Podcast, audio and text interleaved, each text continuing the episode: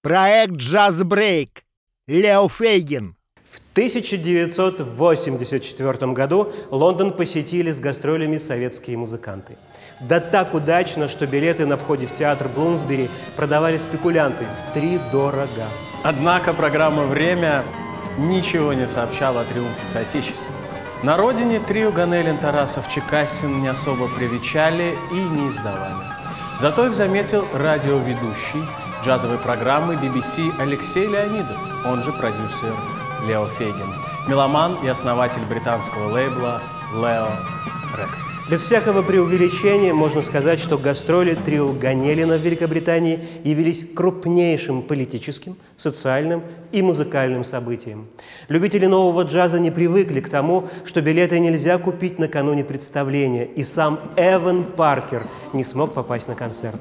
По сей день это беспрецедентный случай, когда пришлось устраивать второй концерт в одно турне, и все билеты снова были раскуплены.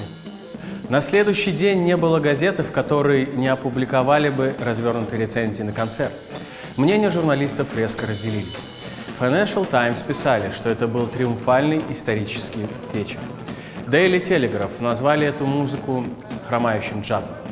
Продюсер Лео Фейгин, который так взбудоражил степенных английских дэнди, потом еще не раз сумеет впечатлить ценителей фри-джаза новой русской музыкой. Еще до всеобщего интереса к СССР на волне перестройки он начал издавать альбомы наших музыкантов Великобритании и всячески пропагандировать музыку на радио.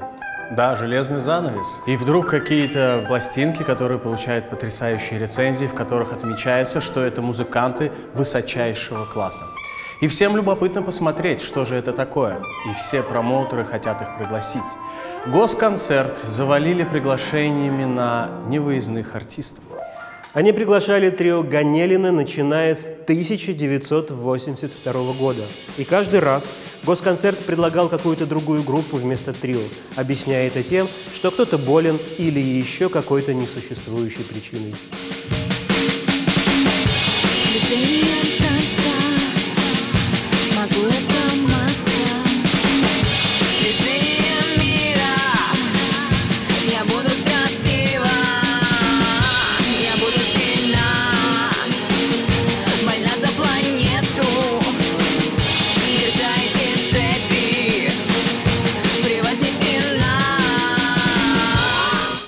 Интересно то, каким образом вообще э, записи попадали на Запад.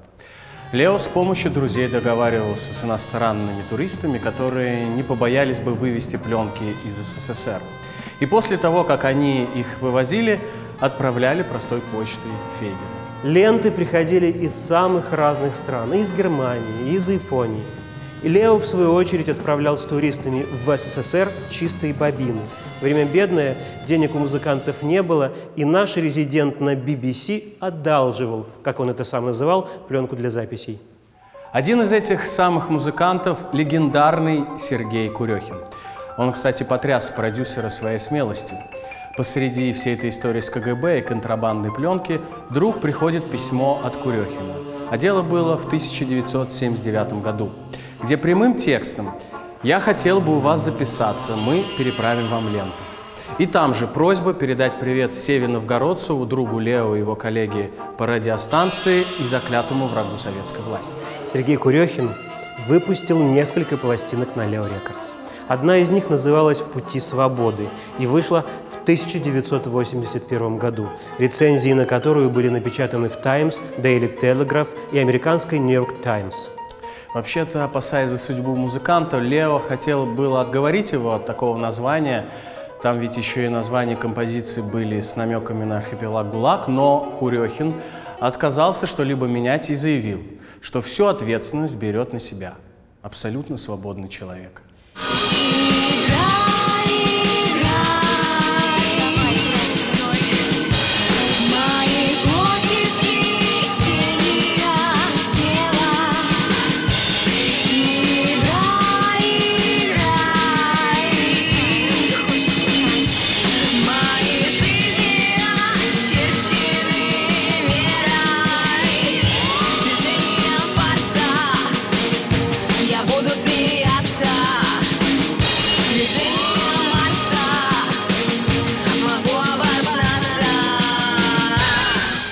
Успех фильма «Господин оформитель» во многом заслуга именно музыки Курехина. Вам не доводилось видеть, чтобы в Большом зале консерватории танцевали?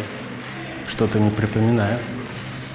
Алексей Айги со своим оркестром несколько лет подряд исполнял музыку Курехина в Большом зале Московской консерватории. И тема господина оформителя пользовалась неизменным успехом. Совершенно незабываемая вещь. СССР, наверное, был единственной страной в мире, где можно было быть подпольным и знаменитым одновременно. И Курехину это удавалось.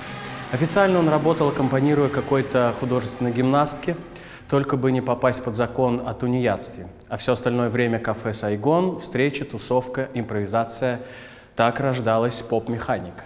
Импровизации Курехина можно назвать потоком сознания, в котором отражается пропущенная через попури, пародию и драму вся русская музыкальная культура.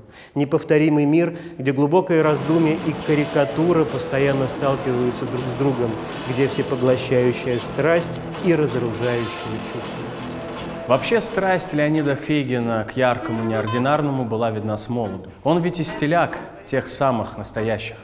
Сын врага народа, реабилитированного в 1957 году, со своим отцом он познакомился в 19 лет, когда тот вернулся из лагеря в Воркуте, куда попал за то, что оказался в плену. В то время Леня был студентом Института физкультуры и страстным меломаном. Музыка на рентгеновских пленках, джаз на ребрах, как это называли в их компании, передавался из рук в руки, а в головах было заученное наизусть расписание всех западных радиостанций. Радио Люксембург, Радио Ватикан, транслировавших популярную музыку.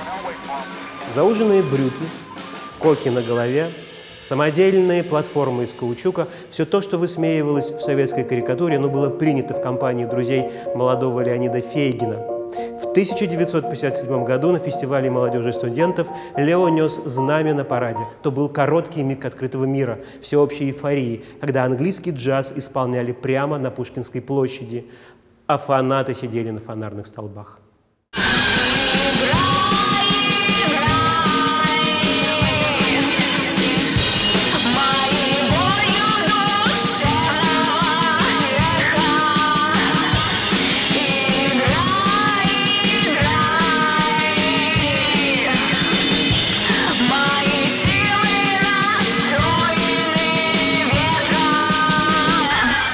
Однако уже через 10 лет, когда Ленинград посетил диктор «Голоса Америки» Уиллис Коновер, общение с иностранцами уже не приветствовалось. И встреча с ним в неформальной обстановке во многом предопределила дальнейшую судьбу Фейгина.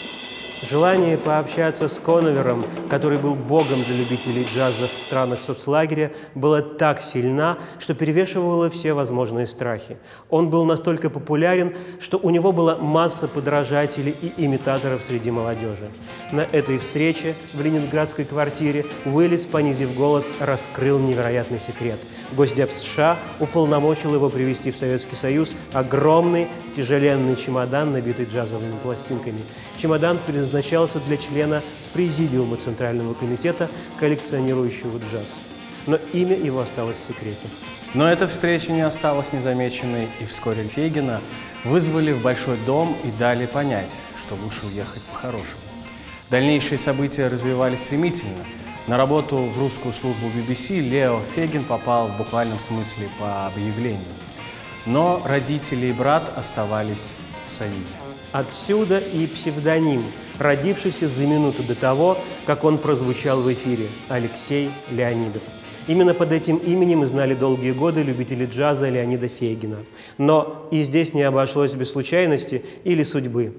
В 1974 году, когда Фейгин начинал работать на радиостанции, там царил так называемый творческий беспорядок, и в расписании возникали прорехи, которые необходимо было чем-то заполнять. Однажды Лео заполнил такую 15-минутную прореху джазовой программой, благо накануне он побывал на концерте группы Weather Report и по дороге на работу купил их пластинку. Так было положено, начало циклу, который длился более 25 лет.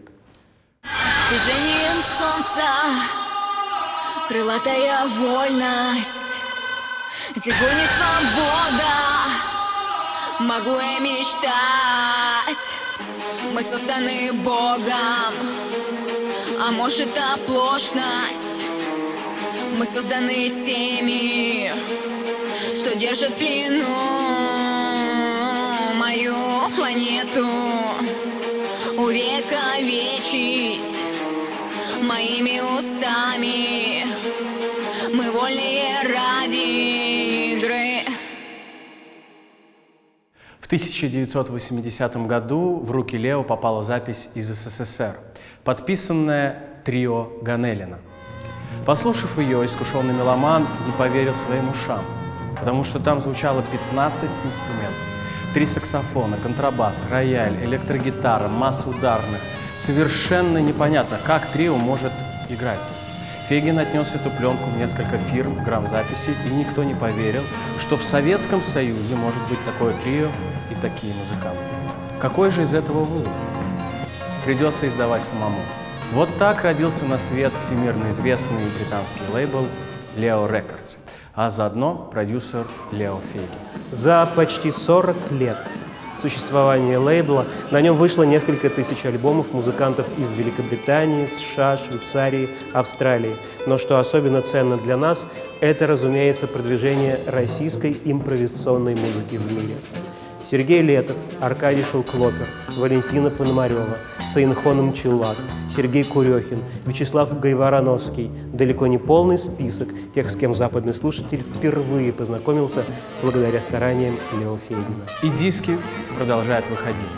Винил сменился CD, продюсер переехал из шумного Лондона в Девон, и в своем деревенском доме Лео продолжает получать заявки со всего мира и вручную пакует бандероли с записями изысканной музыки для истинных ценителей. Она стоит того, чтобы вслушаться. Производство Омской телевизионной компании ведущий Владимир Виноградов и Иван Иванович.